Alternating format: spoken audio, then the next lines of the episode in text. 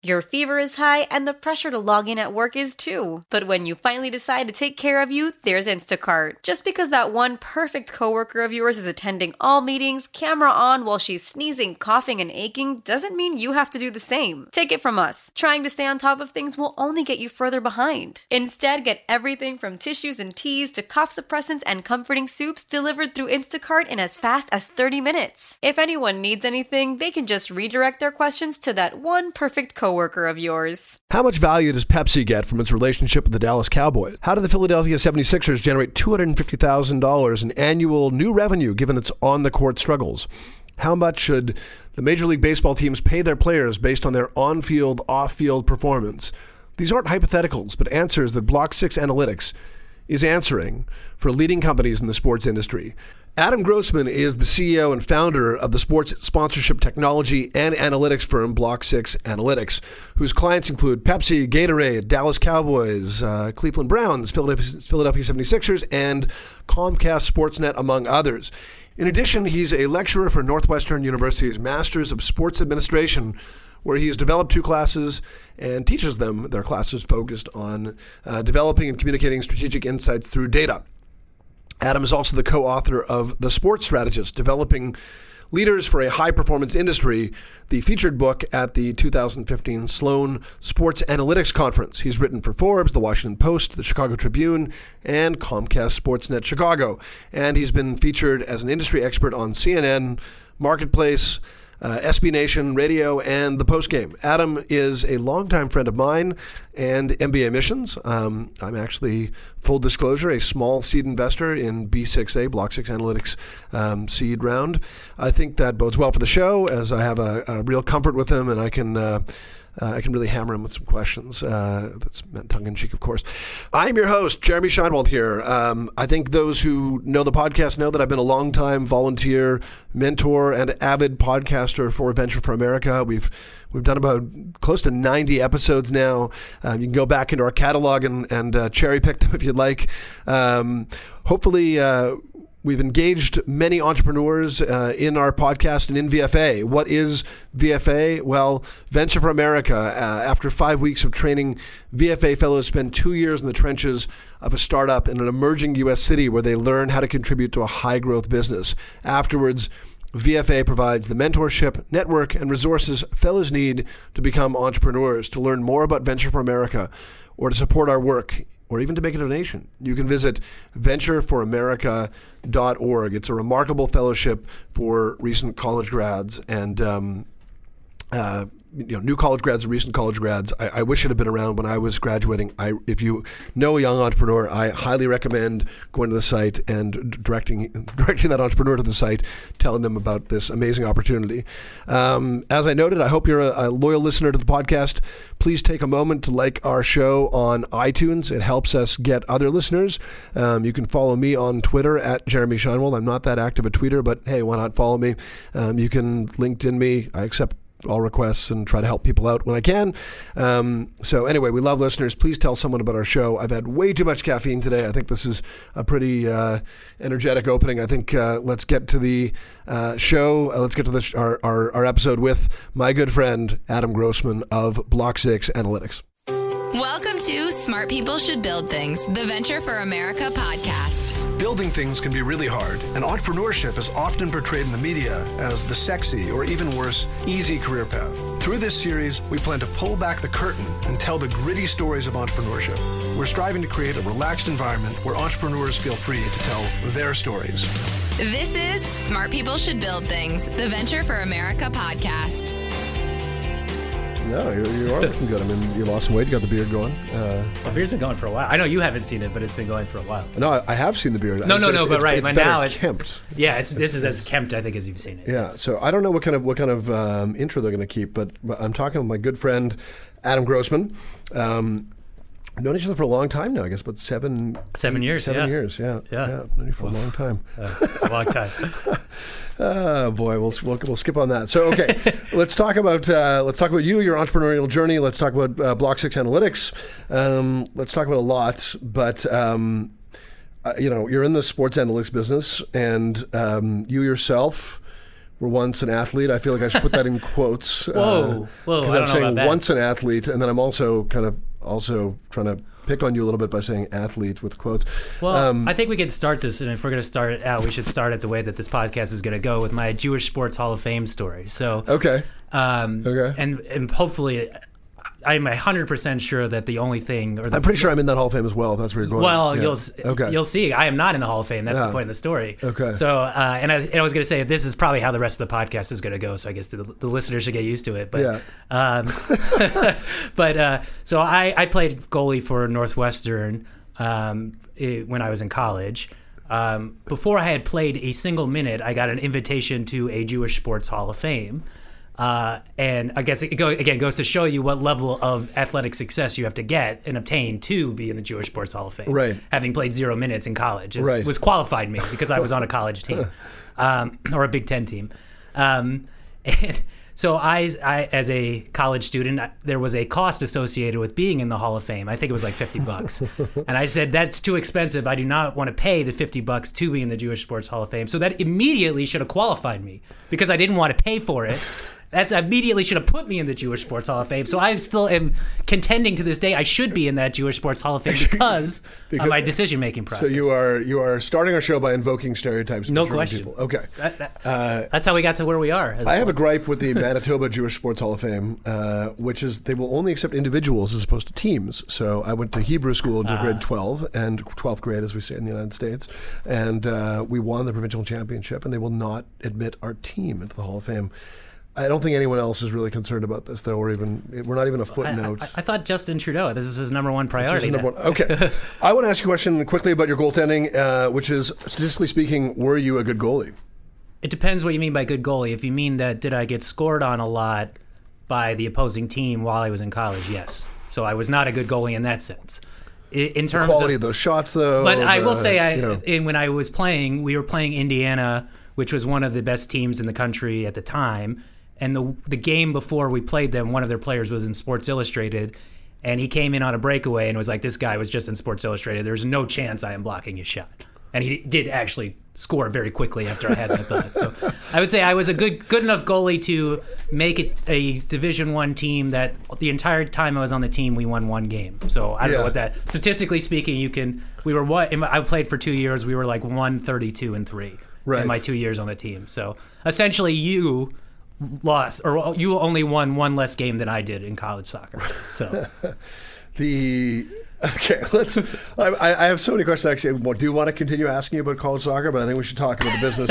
uh, so, so yeah, you're at Northwestern. Um, you graduated. You know, obviously, sports has been a part of your life, but you went to work in, in consulting. Um, Yeah. And I'm curious if there was like an entrepreneurial spark in you, even in those days, or whether you know you kind of you kind of found entrepreneurship later on. No, I definitely found entrepreneurship later on. I would say I was never really interested. I it's not even that I wasn't even interested. It never even crossed my mind that that was something I could do, uh, sports or otherwise. It just was not something, you know, nobody I knew was an entrepreneur. None of my friends were pursuing any kind of entrepreneurial ventures.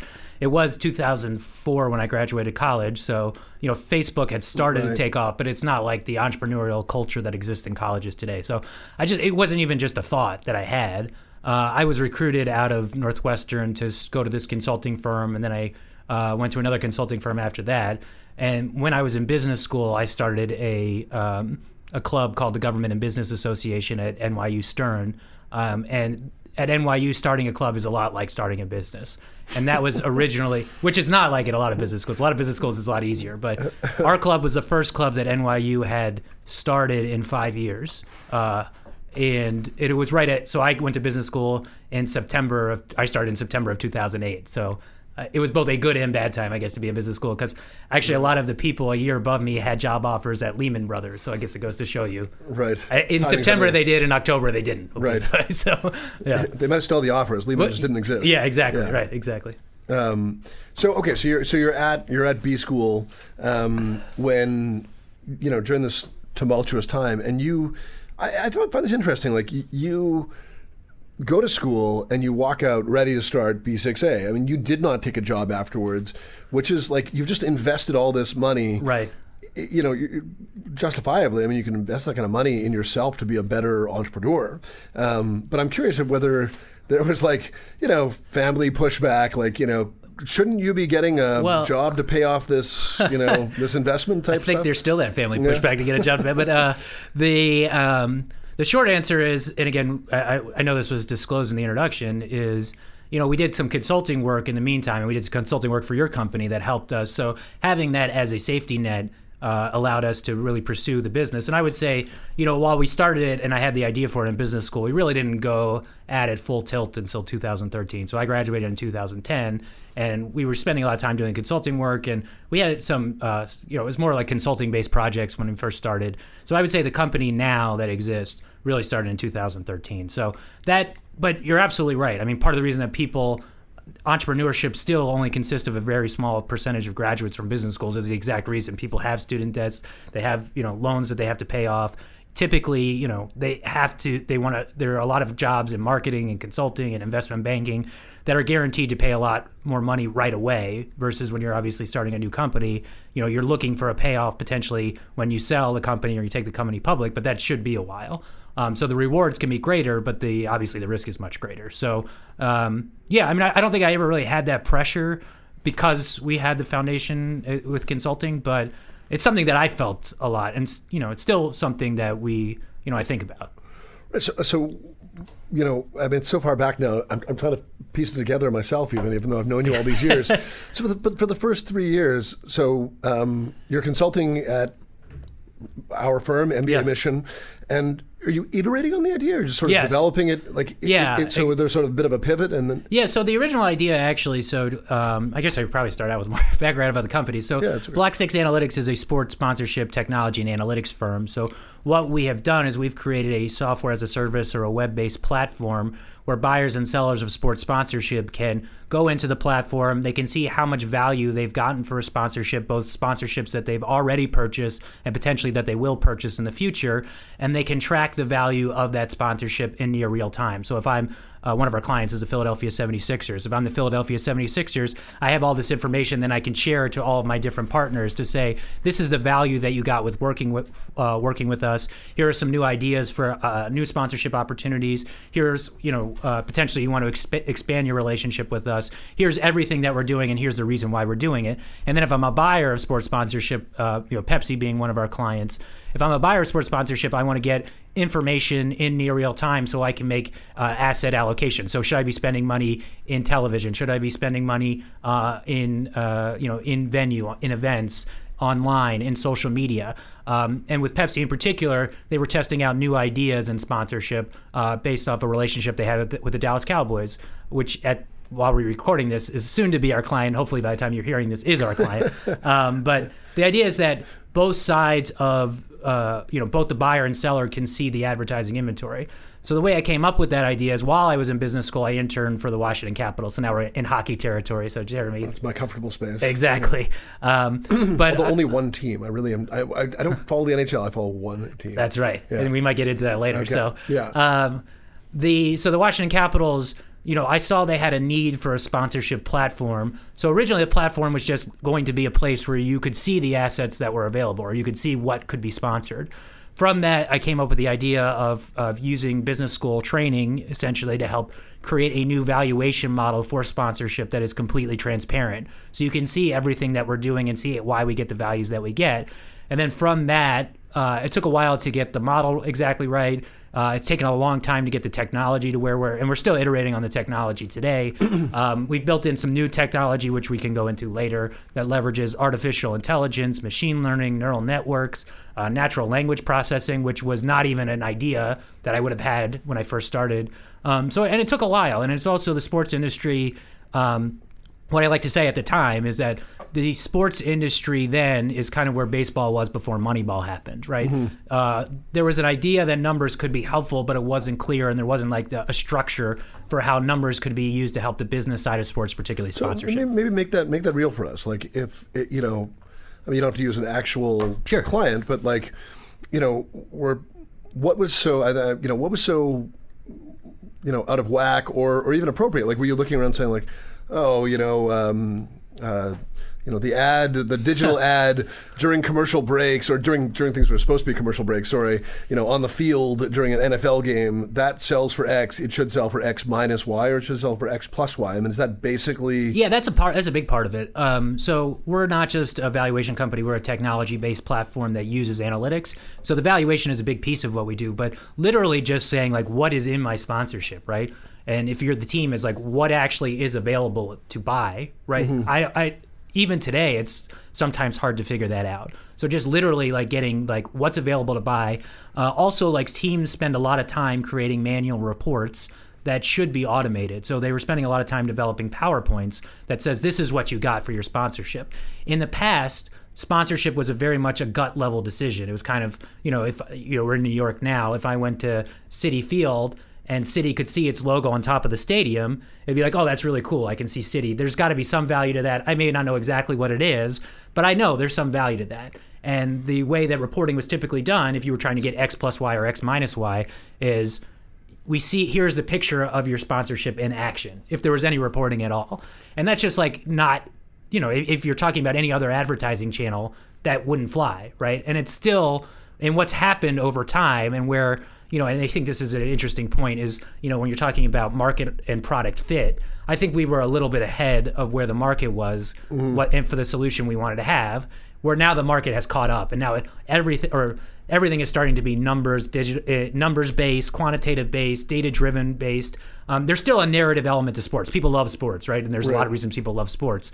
But using data is becoming much much a bigger deal in that So sponsorship are you saying that like that that maybe this is an oversimplification, but are you saying that pre- prior, you know, ten years ago, or when I was a kid, twenty years ago, when Target sponsored the Target Center in Minneapolis, was one of the first, if I recall, to to to, to have like what, a naming rights deal, or you know, when you got the Buick Open or something mm-hmm. like that for golf or something like that, that this was just kind of like, look, we're putting out the number here. If someone wants to take it, take it, and like we can't really define how valuable it's going to be for you. Yeah, I mean, if you're talking about like like a good way to compare it is like now with even with Facebook, right? If you go on your own Facebook account and you want to see digital metrics, I mean, you can see uh, impressions and video views. If you go like if you have your own web page and you want Google Analytics, like you can see a lot of information in Google Analytics. You can see unique visitors, you can see time on page, you can see click through rates, um, you can see you know you can just see a bunch of information by time. It's just with sports sponsorship because it's not only digital based it's these integrated packages. So there would be something like you'd have the sign at the Target Center, uh, you'd have a commercial on television, you might have a radio ad, you might have you know a uh, digital billboard uh, on the website. So how would you even collect all that information, aggregate it in a way that makes sense, and then put a value calculation on it? And in the past. It's either that the team itself, the buyer has put a valuation on it, and or the seller has put a valuation on it. And again, there wasn't necessarily this need to get like a data-driven decision Right. as data has become more and more important in other advertising channels and you know we were talking about this before and this has been publicly reported you know companies like pepsi and coca-cola you know they spend hundreds of millions of dollars on sponsorship Right. so the idea of not getting that level of sophistication is just not going to fly i mean people you know you're talking about shareholders or you're talking about the media you're talking about employees Right. like they're asking for this type of information they just weren't asking for it in the past and maybe you know people didn't necessarily need it as much in the past where that's changed a lot it's not just changed in sponsorships it's changed in all types of advertising Right. and So it- actually, it's a good example. So, like uh, the the CMO of Procter and Gamble literally said a few weeks ago, all advertising is crap because we don't know how to value it. So it's not just in sports, right? There. Right. there is a lot more information, but it's still like how do you value it? The issue is that there is, and we think this is an issue potentially in the larger advertising space. There is a lack of transparency when it comes to valuation because if you have to show somebody how you got value, then they can poke holes in your valuation, uh, or they can say like, "Oh, we don't agree with how you did this." But what both buyers and sellers need is a language of sports sponsorship. Like, how can you have a conversation around value if nobody's speaking the same language? So, what we want to do, because we're a technology company, we want to use our analytics and our data to create a language around advertising. So, when you get a number, you know exactly what that number means. If you know exactly what that number means, everybody makes more money, right? The buy, the buyer can say this is where I should spend my money. The seller can say this is why you should spend my, your money here. And that seems to be better for everybody. Right.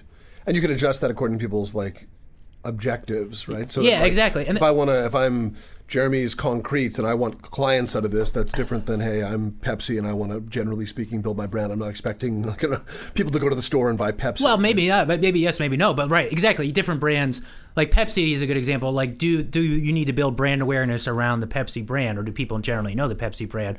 Versus like I, what you're talking about, even is more brand perception. Do you want them to have better feelings and associations? And I think that's very much an important part of what Pepsi is doing, um, and, and that's from no inside information. I think you can see from the activations that they've done that brand perception is definitely very important. Where um, that's another thing that's been missing in sponsorship. At, uh, you know, what we, or, or what I should say, what I think has been missing in sponsorship valuation is creating specific valuations for specific companies for specific opportunities. Right? Pepsi should get a different value than an Oracle. Right? They're completely different businesses. Pepsi is a B two C or right. wants retail customers. Oracle wants enterprise customers. Why should they have the same value? Yet typically that's they have been given the same value. So it just doesn't make sense uh, from our perspective. So we've made adjustments based off those factors. So let's talk about you personally here, because yeah. you are one of the grittiest entrepreneurs I hmm. know. so I want to, I want to, I want to hear. Uh, you know, I was, I was joking around about the fact that you, you know, you have a beard because it, it, it limits your spend on razors. Exactly. Um, tell us about some of the sacrifices. Well, I, I will say I probably have a beard because my girlfriend recommended that I, I should have a beard, and I jokingly say maybe she wanted to see less of my face, I, particularly as, with the wear and tear. If, if, she didn't say it or you didn't say it, I was going to say exactly right. So yeah. Um, but yeah, I mean, it, it, I mean, I think you're you're right. There is a level of grittiness. I'm not sure the grittiest. You know, you've had a lot of entrepreneurs in here. They've all worked really hard. I mean, the definition of entrepreneur. I mean, maybe it's just because I saw it personally. Yeah, you know? I, I, right. I, mean, I saw how hard. I mean, you were you were working at MBA Mission, a full time job. Yeah, and nothing was being was being you know left behind at Block Six Analytics. You were just working two full time jobs to keep yourself going. And, and, if I recall, a lot of working at MBA Mission was actually just to fund Block Six Analytics. You know, just to yeah, keep so, that going. Uh, and that's something I think we'll talk about a little bit later is the funding process for the company. But yeah, absolutely. I mean, we were using the money. You know, both personally and you know, for me to survive personally, but also to help fund the company and fund the company's growth. And as we were iterating and developing the technology, we would use the money from MBA Mission in order to help fund the business. And you're right. I mean, it is that is not atypical from an entrepreneurial perspective is that you have to do you know especially if you're not going to raise capital or either you don't have the opportunity or you choose not to raise capital and you're not personally wealthy you have to be able to fund the money and you need capital as the blood of the business. So you're going to have to work hard. You're going to have to work a lot and that's just the necessity of the idea. And you know, the, one of the reasons I kept working on what, besides I have a passion for sports, is I did think that the industry was going to eventually come and meet with the idea. The technology would get where it needs to go. The industry was going to look for this information. We got enough traction early on to say, you know, people are interested in what we're doing. Um, and we just need to be able to build this at scale and get more people involved. And that's what we've been doing, particularly over the past 12 months. Um, but yeah, no, I mean, it just takes a lot of work. I mean, you have to work really hard. And there's, you know, there, there's a romantic idea of entrepreneurship. You know, whether you're thinking about, uh, you know, the Mark Zuckerbergs or even um, the Steve Cases or whatever the idea is that you'll have this great idea and you know, if, if, you have a great idea, you can turn it into a great business. And whether or not I, you think my company has a great idea or not, it's just not easy to turn an idea into a business. And that's something you learn every day as an entrepreneur. I have like I think I counted 31 questions here, and uh, we're at question four.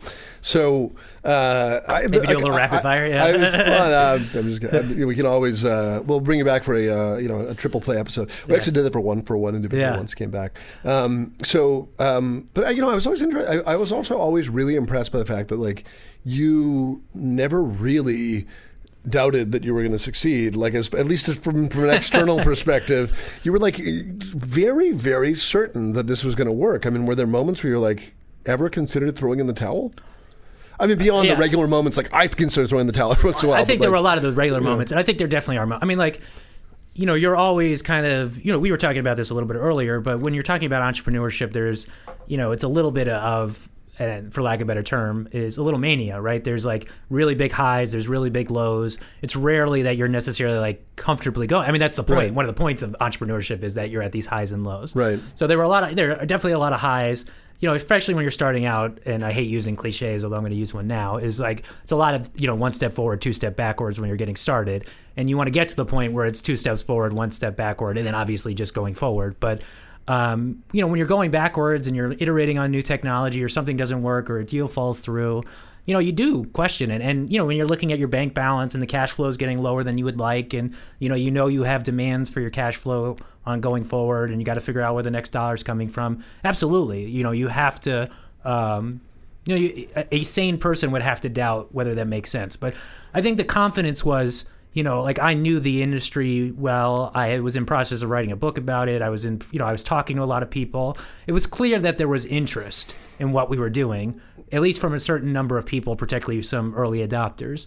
And you know, it, it, by having some demonstrable proof that this idea was good, um, or that the idea would resonate with our clients, enabled me to keep going. So, yeah, so I mean, so what is that? I mean, t- tell us about that process of making that first sale, like going into yeah. someone's uh, you know, office who is a decision maker, you know, high up in the sports world, I'm assuming, and uh, maybe not. well, maybe and, not. Okay, well, so tell, tell us the story. Why am I painting a picture that may not have existed? How does a guy walk in with an idea and, and, and get that first corporate sale? Well, uh, there's a there's a few different ways, and essentially, in a, so I, I think we'll go through this, or you went through this in the introduction, but you know, I teach a class called Entrepreneurship in Sports at at Northwestern in the Masters of Sports Administration program, and one of the things that we talk about, we focus on, is you have to reduce the risk, right? There was this old saying, which doesn't really apply now, like nobody got fired for hiring IBM, right? right. It's there's a safe choice that you can do. So you have to show, in particular, and this is something I've personally just gotten better with over time, and I still think I have some ways to go. But you have to be able to communicate why this is important and valuable to this person. In particular, how are you going to make this person look good by taking on your product or service offering? Right. And if you can say like, yes, you could go with whatever the equivalent of is IBM, but here is how you are going to be here's how you are going to benefit and or here's what you are going to lose if you don't sign up with our service offering that is something that you can clear if you can clearly communicate that customer proposition it reduces the risk because you can show them and you can make it very clear how something is going to be better so with the university of hartford which was our first client again not I love University. Obviously, they were our first client. They do some really interesting work. It's a Division One uh, uh, especially in basketball and baseball and uh, Division One college program. But obviously, it's not like the biggest program um, in the world. Uh, but they were specifically because it's University of Hartford in their backyard is the University of Connecticut, right? And they specifically had a competitive dynamic where they had to differentiate themselves from the University of Hart, uh, University of Connecticut. So they wanted to use the system to say, you know, a little bit of what's called judo strategy, right? Use the strength of the University of Connecticut against itself. So the University of Connecticut is large. So if you want a customizable individual sponsorship that directly fits your needs, you should go to the University of Hartford. And using our approach in order to communicate that value would generate incremental revenue growth that they wouldn't have gotten before. And because I, I was able to articulate it enough, um, what the, the vision of the company was and how it could work. That's how we were able to sign them on as a client. And you know, the hardest client is always the first client. And once you're able to get one client, then we were able to move on to other clients. We you know we started with the Minnesota Timberwolves, then we ended up um, moving into uh, the Minnesota United. So somebody from the Minnesota Timberwolves went to the Minnesota United, which is going to be the newest uh, MLS team uh, starting the season starting soon or it might have already started by the time you heard this. Um, you gonna leave to play golf for them, or are you gonna stick with? Uh, well, it depends on if can't they show want, me a record. You can't. Yeah, I know. It depends on if they want to lose or not, yeah. but uh, that's their strategy, I guess. Um, but yeah, and then from that we built out. You know, then we've added in the 76ers and the Browns, and and to be clear, we don't. I just want to be very clear. People ask us, we don't only lo- work with teams that have struggled on the court or on the field. Um, you know, we, we we talked about it again. By this time, hopefully, we're working with the Dallas Cowboys, and we work with teams in the NBA and NHL uh, in addition to Pepsi and Gatorade, and you know those kind of build on each other so, as you go forward. I mean, I, with so many teams out there, you know, I mean, you know, there's the there's just so many professional sports teams. It's not just the big four leagues, which right. are arguably the big three leagues, but there are, Ooh. you know, I mean, I'm, I'm, oh, I'm, ri- I'm, ripping hockey there. I was going to say, like, I don't uh, know. Yeah, I mean, but, you know, you're talking about, like, you know, there's minor league teams, uh, you know, in every sport. And, I mean, I, we don't realize how, obviously, how, how like, these college teams, and they're so fast. How do you know where to use a little Buffett parlance, point the elephant gun, so to speak? Like, where, well, how do you start to, to attack this market? Yeah, what's nice about the sports industry as compared to potentially under, other industries, it is very network intensive, and people definitely talk to each other. They go to job to job. And if you if you're able to break in, it is very difficult to break into the sports industry. But if you are able to break in, um, there's a lot of referrals that can happen. And the 76ers have provided us with a lot of referrals. Like I said, the Timberwolves provided us ref- with referrals. Uh, as you start to gain a little bit of traction, uh, people want to see new ideas and new. Um, new ways of doing things. So, you know, we've recorded a case study that we'll be publishing soon with Pepsi. So the idea of Pepsi getting value will enable us to help grow, particularly on the not on the team side, but on the brand side of our business. So, um, in sports, luckily, it is a very um, referral based business, but also you have to understand where the revenue is coming from. So while there are a lot of different sports teams, there are also like, you know, there's a, you can say the Fortune 1000 companies, right? Are there really 1000 sports organizations that are going to use our, our system? We hope so, but that's getting to 1000 is a lot more difficult. Where are there, you know, in the Fortune 1000, there's obviously that's just 1000 companies right there a lot of them who spend a lot of money in sports so you know w- looking at the company side looking at the agency side looking at where you can generate revenue at scale and that's really what you know uh, a vc backed company needs to do it needs to be able to generate revenue at scale uh, and that's what we're really focused on so finding those opportunities that allow us to do that is helpful so I don't know where to, where to go. We're way off script. Doesn't matter. But uh, like, I, what's also so? I mean, another thing that's interesting is that like companies evolve. At the beginning, it's just you, and you Right. are scrappy and gritty. And I mean, I, to give one example, I mean, I, I guess this is more recent, but like, I just called you one day and was like, "Hey, I think I'm going to meet the just inadvertently. I'm going to meet, uh, you know, I'm not hanging in these circles. I'm going to meet the owner of the Islanders. Right. I want to be in New York, like in 12 hours, and you were there, Right. um, which of course you know one does. It's only it's a cheap flight, but still, like you know, you're just you're ready to go. But you know, so it, it, it's different from like between um, you know being your being yourself and getting stuff done, and then like switching Yes. to a position where you're managing other people, Right.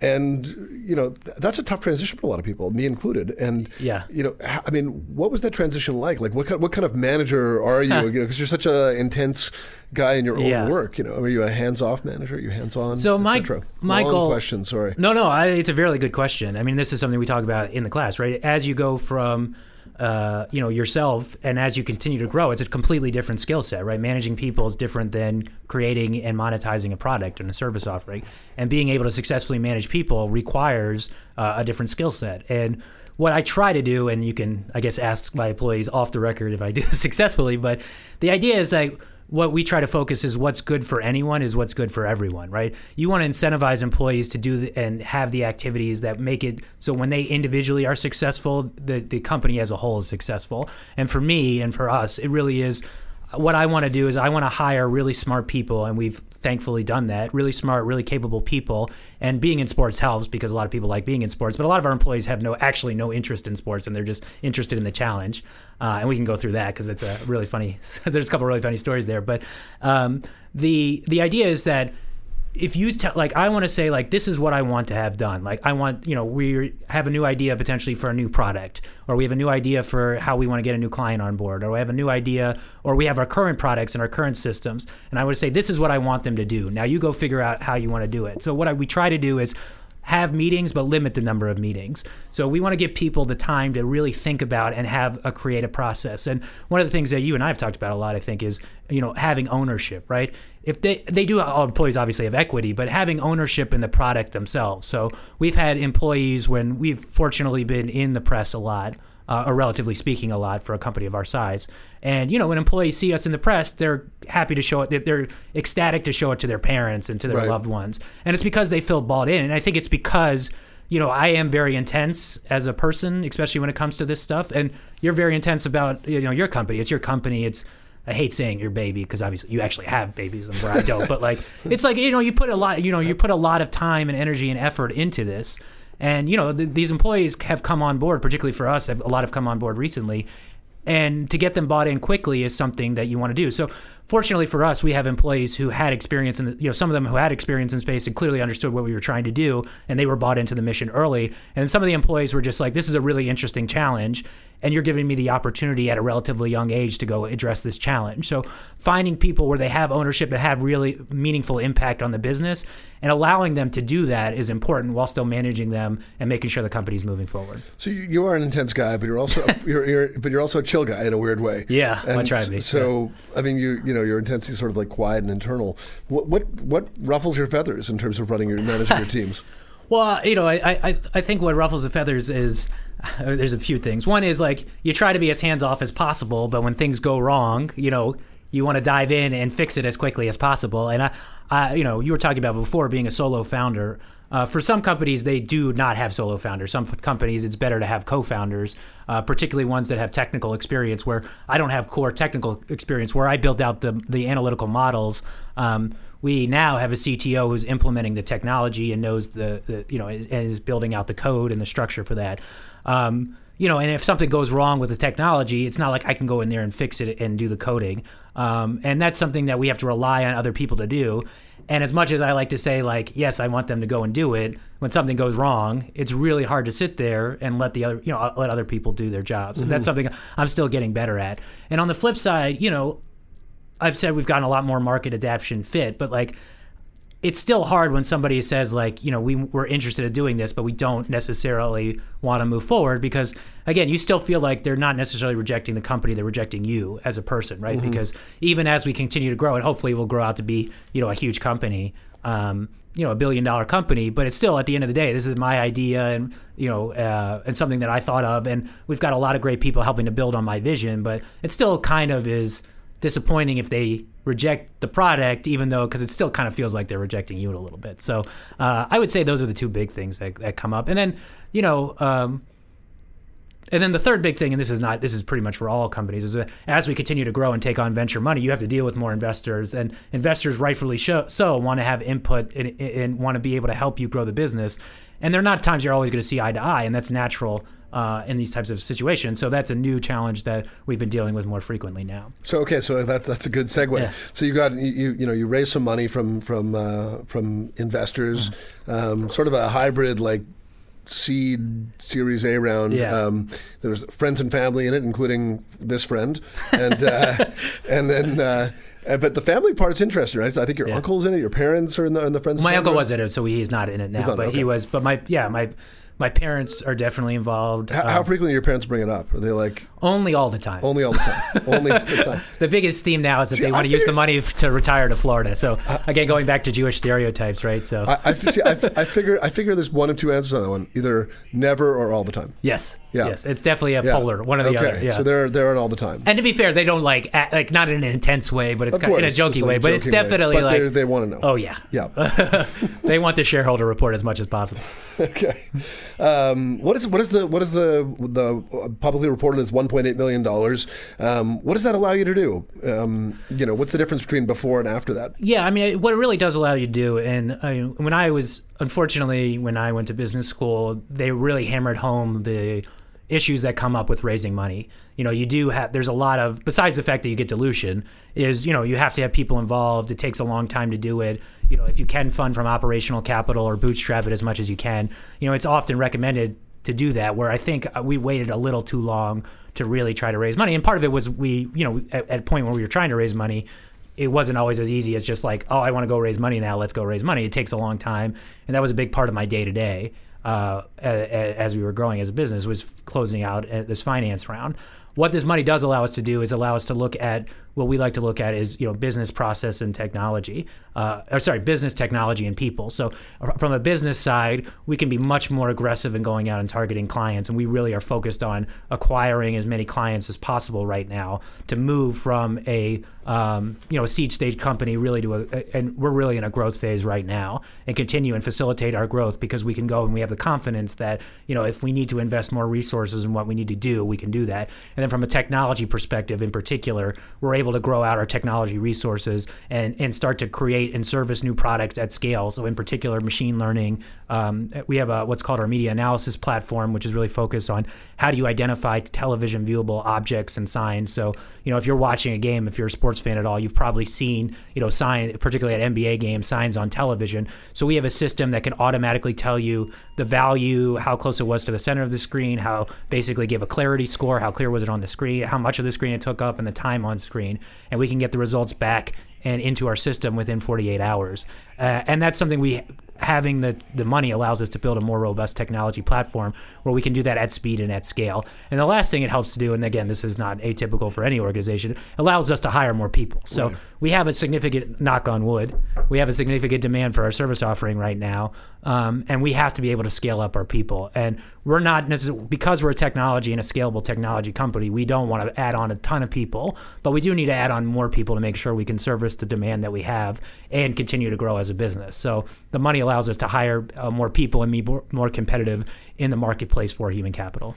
So if you could go back, uh, this is a ludicrous question, but if you could go back and just because you, you, you have some, they won't be named, but you have some legitimate venture investors in, in, in your round. I don't know what illegitimate Would- investors well, are, but like venture investors would be. But yes, I, I guess it's, uh, uh, compared to illegitimate ones like like me and, and your parents, would you get us out of the round? Could you could if you, you know would you sleep better at night without your friends and family you know in this, or is it just like hey they're No, know, I mean I think it's it's a, it's actually a, a really good question. I'm surprised nobody's really ever asked me that before. And yeah I do my homework. yeah, flattery gets you everywhere. That's what I tell people. So, um, so sucking up to an investor can't hurt, right? Um, no, I actually don't think so because I think all the investors had the right perspective, right? All of the friends and family have been helpful.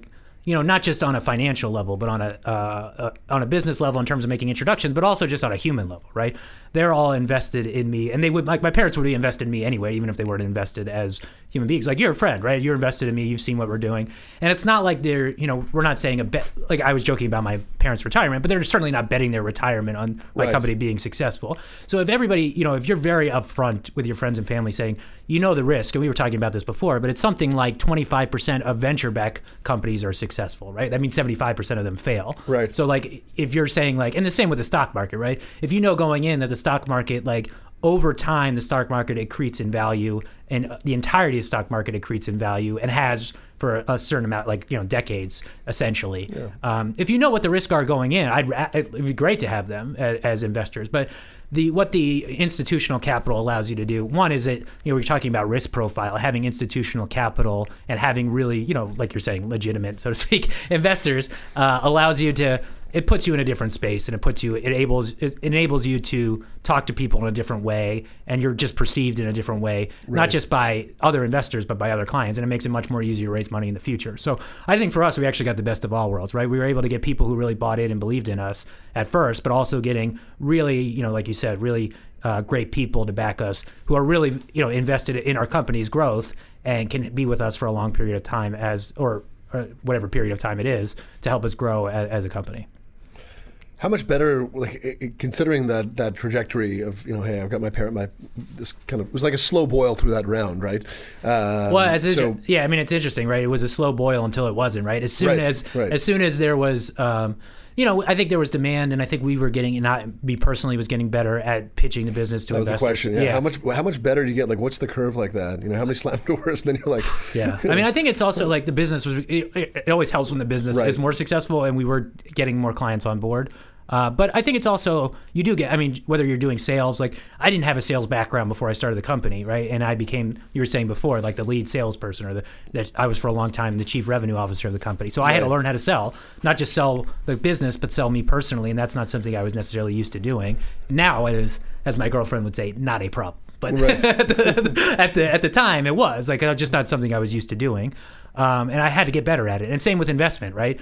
You know, investors are interested in your idea, they're interested in your business, they're interested in your future vision, but ultimately, a lot of the investors are investing in people, right? They think this is the team that can execute this idea, and this is the person in particular who's going to lead that team executing on that idea, and being able to clearly articulate your vision is absolutely critical to them believing in you as a person and believing you in you as a company.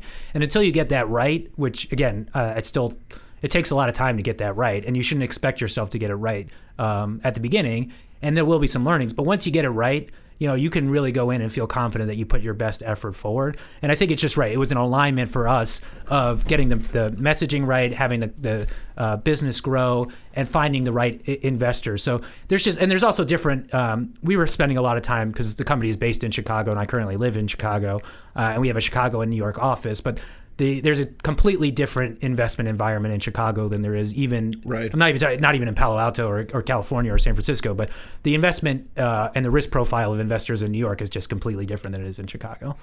You're on your way to Boston uh, for Yep. the for the Sloan uh, Sports Analytics Conference, Yep. the MIT Sloan Sports Analytics Yeah, Conference. Nerdapalooza as it's called in I the was going to sports say, industry. sort of, I was okay. You were kinder than I was. Yeah. I was going to say kind of the Woodstock of, of, of sports analytics. Um, your book actually was was given out uh, as the as Yeah, a couple years ago. One of the that's I guess that's the difference in the Academy Awards where you get like I don't know uh, for a shawl or something like that. Well, they Uh, get a- so they- they get a book from Adam Grossman. Yeah, the MIT Sloan, right? You get a book for me. Uh, it was funny actually. So there's an Adam Grossman, who is I think is now still the, the chief marketing officer of the Boston Red Sox. Oh, really? Um, so both of us were there, and people went up to him and asked him to sign the book, and people went up to me asking for comments on the Red Sox. So we were jokingly saying we should each comment on either of the other other ones. But Just walk around holding hands. yeah, exactly right. Uh, but yeah, I mean, at the Oscars you get a hundred thousand dollar gift bag, where at the MIT Sloan Conference you get my book. So I think it's a fair trade. I think it's totally even. So yeah. even this year, they still get your. no, no, no. It was just a, it's just in 2015. But I am speaking at the conference. But What are you speaking on?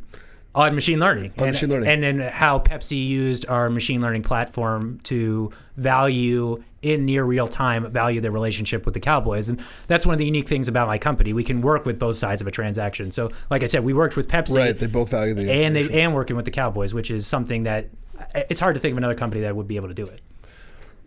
So let- let's let's go over some of the. I, I- now that you're coming sort of full circle here, um, you know, valuing valuing the advertisements. I mean, are there things that you found where you're just like, wow, like people were really valuing that in the wrong way? Uh, no comment, I guess. But but j- broadly speaking, you just it's, it's too much No, of a I think- special sauce. I mean, broadly speaking, No, it's not even a special sauce. It's just, you know, I, I, I think it.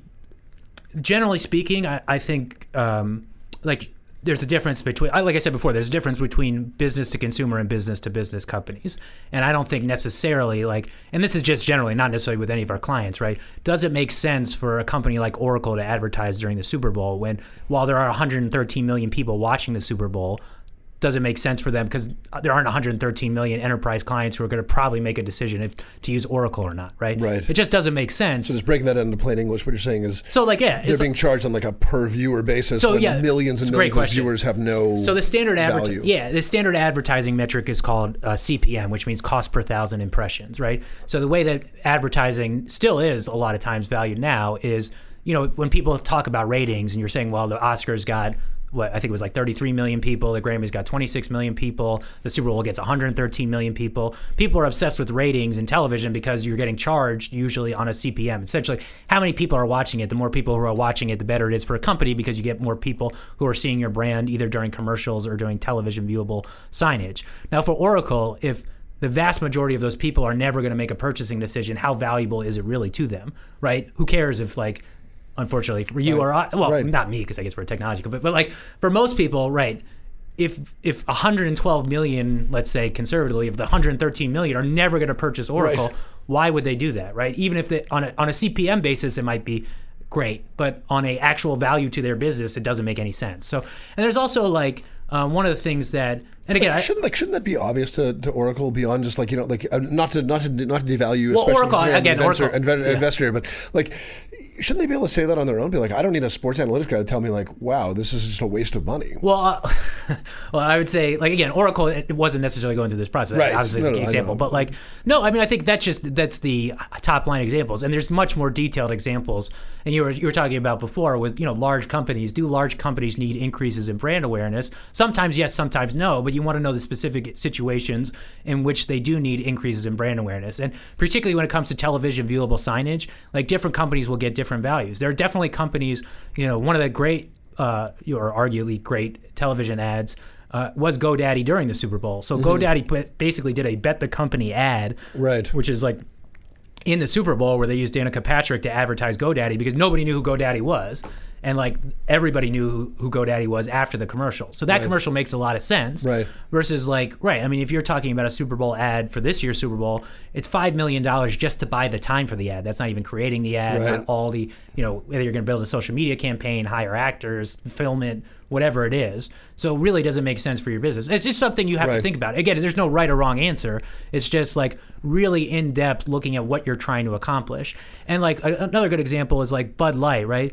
Bud Light has a very extensive deal with the NFL and Budweiser as a company, which makes a lot of sense when they are able to use the you know the the, the Bud Light- the Budweiser slogan is beer with your team on it, right? When they put your when they put the logos of NFL teams on their cans, they get something like a 25% lift in sales. So mm-hmm. it's like that's I'm not sure that's obvious that that would Right. happen, but that is something that does happen, Right. and that is a really valuable sponsorship. So again, it's those Right. types of things where you can create insights to do that. Are, are you stuff. able to watch a game and enjoy it, or you can you shut it down? Can you can, seriously? I mean, I, I know it sounds Yes. sounds ridiculous, but can you I- I- turn it off? It was actually one, one of my biggest worries about starting this business is like I love sports. Do I want to? And something we we were ta- we have a little debate about. Uh, you know, uh, Baseball Hall of Fame earlier, and it's like if I knew all the de- and fantasy football, like I love fantasy football. Could I do fantasy football without building out some model that would say like this is who I should draft? And like if I didn't do that, would I really feel bad about it? So yes, the short answer is yes. I am able to turn off that part of my brain. I still so I'm, uh, from the Washington D.C. area, so. Uh, from a pure fandom perspective, I'm a Washington fan, but I did go. So the Dallas Cowboys are a uh, Dallas Cowboys and Washington Redskins are big rivals, and I told Dallas the Dallas Cowboys that I would immediately sell out my fandom if they were to sign on as a client. So I'm definitely a complete sellout on that front. Well, as you know, I guess uh, we have time for one last question. As you know, where do my where my allegiances lie when it comes to sports? The Winnipeg Jets. I think I'm one of the few rabid fans outside of the Winnipeg metropolitan area. Uh, are we going to win the cup? And statistically speaking, win the cup in 2018 or 2019? So my investor response is you'll win it in both years. So get ready. it's coming. The Stanley Cup's coming to Winnipeg. Uh, but the, the, longer answer is it's. You know, actually, this goes to a, a, kind of a larger point that I've made before in an article.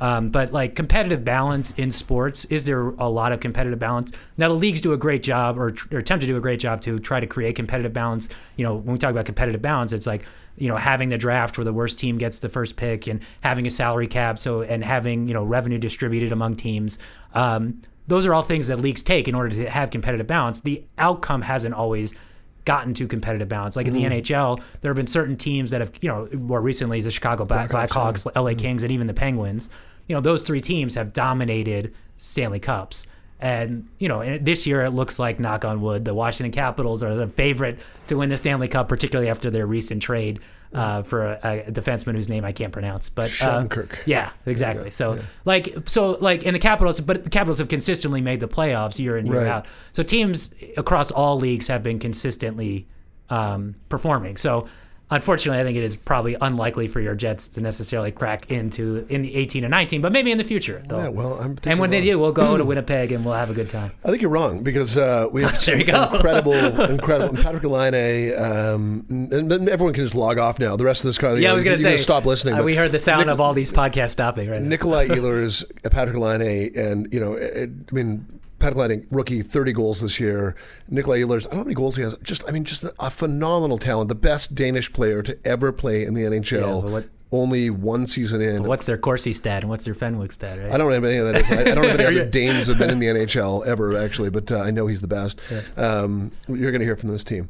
Uh, you'll hear from Adam Grossman, too. Adam, uh, my good friend, uh, thank you for joining us. Good luck at the yeah, Sports Analytics Conference. great to be here. This is, uh, it's always good for us to get on the, on the microphone. Yeah, I hope, uh, I hope that uh, some of our other good friends uh, listen to this, and uh, you know maybe you'll make it class class re- required listening as well. You know, well, uh, because Adam, it, did we it, mention Adam's a professor? Yeah, I talked about it earlier, yeah, but of yeah. course. Of course, it's required listening. So, if nothing else, yeah, you got to make your student. What's the point of being a professor if you can't make them listen and read and watch all the stuff you're doing? Exactly.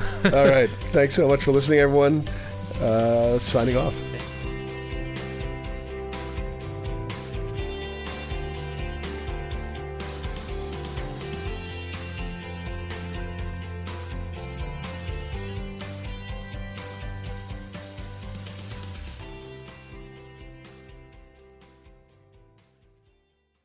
Why? Why? If you Why? have T Mobile 5G home internet, you might be hearing this Why? a lot. Why? Every time your internet slows down during the busiest hours. Why? Why? Because your network gives priority to cell phone users. Why? Good question. Why not switch to Cox Internet with two times faster download speeds than T Mobile 5G home internet during peak hours? Okay. Stop the whys and visit Cox.com slash 5G home for details. T Mobile prioritizes certain T Mobile phone users over home internet users during times of congestion.